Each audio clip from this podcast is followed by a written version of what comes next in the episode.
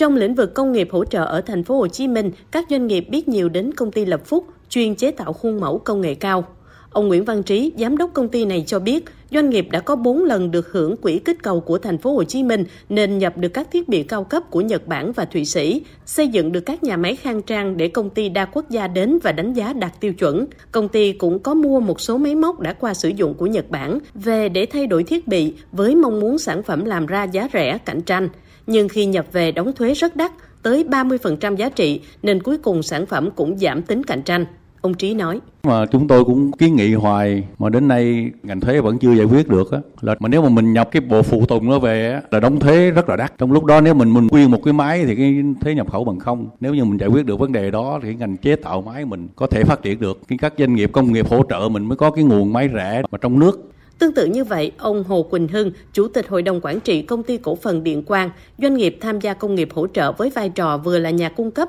vừa là nhà mua hàng, cho rằng hiện nay đánh thuế với một số sản phẩm linh kiện điện tử nhập khẩu đang không khuyến khích sản xuất. Ví dụ, trong linh kiện sản xuất đèn LED, dây cũng bị đánh thuế, đã làm cho sản phẩm sản xuất trong nước thua thiệt so với hàng nhập khẩu. Ngoài các cái chính sách mà hỗ trợ về thuế cho nó hợp lý hóa thì các cái chính sách phi thuế quan cũng rất quan trọng để mà tạo ra cái sự cạnh tranh, có thể có một số cái ưu tiên cho các doanh nghiệp trong nước, hỗ trợ cho những cái doanh nghiệp mà sản xuất ra những cái nguyên vật liệu cơ bản. Theo các chuyên gia kinh tế trong lĩnh vực công nghiệp hỗ trợ, hầu hết các sản phẩm mà doanh nghiệp Việt chế tạo gia công cho chuỗi cung ứng toàn cầu đều đòi hỏi công nghệ cao, sản xuất tiên tiến. Cho nên, để đáp ứng tham gia vào chuỗi này, doanh nghiệp phải có tiềm lực để đầu tư nhà xưởng, máy móc và nhân lực đạt chuẩn ngay từ đầu, chứ không thể đầu tư từng bước, theo kiểu làm đến đâu hoàn thiện đến đó. Và vốn là yếu tố đầu tiên doanh nghiệp phải tính đến, sau đó là địa điểm xây dựng hạ tầng, rồi tuyển dụng lao động.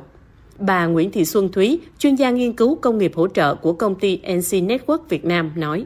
Họ kỳ vọng từ phía chính phủ về vốn và thuế. Đối với doanh nghiệp thì cái nhu cầu về vốn nó lại càng lớn. Bởi vì là rất nhiều doanh nghiệp người ta nhìn thấy cái cơ hội nhưng mà người ta không dám đầu tư. Hoặc là người ta không có một cái nguồn hỗ trợ nào để đầu tư, đặc biệt là trong cái bối cảnh hiện nay khi mà cái lãi suất rất là cao như vậy thì doanh nghiệp họ lại càng cảm thấy rất là quan ngại, mặc dù cơ hội thì có nhưng cũng không dám tận dụng. Về phía doanh nghiệp, khi quyết định tham gia lĩnh vực công nghiệp hỗ trợ thì phải xác định tham gia chuỗi cung ứng toàn cầu, phải đối mặt với những trở ngại cả từ trong nước lẫn khách hàng nước ngoài.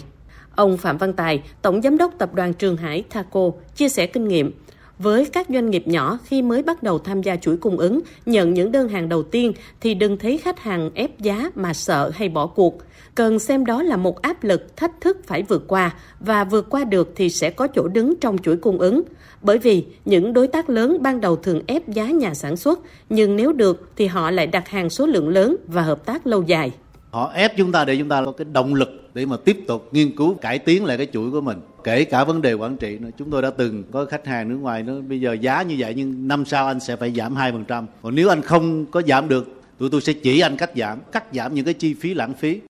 Về phía nhà nước và ngành chức năng, cần cải tiến những điểm không hợp lý của chính sách thuế, thực hiện đúng quy định của luật là giảm dần mức thuế từ thành phẩm tới nguyên liệu thô, giải quyết tình trạng có những nguyên liệu nhập vào cho sản xuất mà thuế đến 20%. Theo ông Đỗ Phước Tống, Chủ tịch Hội Cơ khí điện Thành phố Hồ Chí Minh, doanh nghiệp chủ động tham gia vào chuỗi cung ứng, nhưng nếu có bệ đỡ chính sách tốt thì doanh nghiệp sẽ có năng lực tốt hơn, giá thành sản phẩm cạnh tranh hơn. Nếu như cái bệ đỡ của chính sách mà tốt thì các doanh nghiệp có thể đầu tư mạnh hơn và tạo ra một năng lực của doanh nghiệp tốt hơn. Hội doanh nghiệp cơ khí điện của chúng tôi hiện nay là chạy chương trình Made by Việt Nam, có nghĩa là những sản phẩm mà được sản xuất bằng chính các doanh nghiệp Việt, chính bằng năng lực Việt thì cần bệ đỡ của chính sách. Trao đổi với doanh nghiệp về những khó khăn vướng mắc này, ông Trương Thanh Hoài, Cục trưởng Cục Công nghiệp, Bộ Công Thương cho biết, luật công nghiệp đang được xây dựng sẽ có ban chỉ đạo về công nghiệp hóa, hiện đại hóa.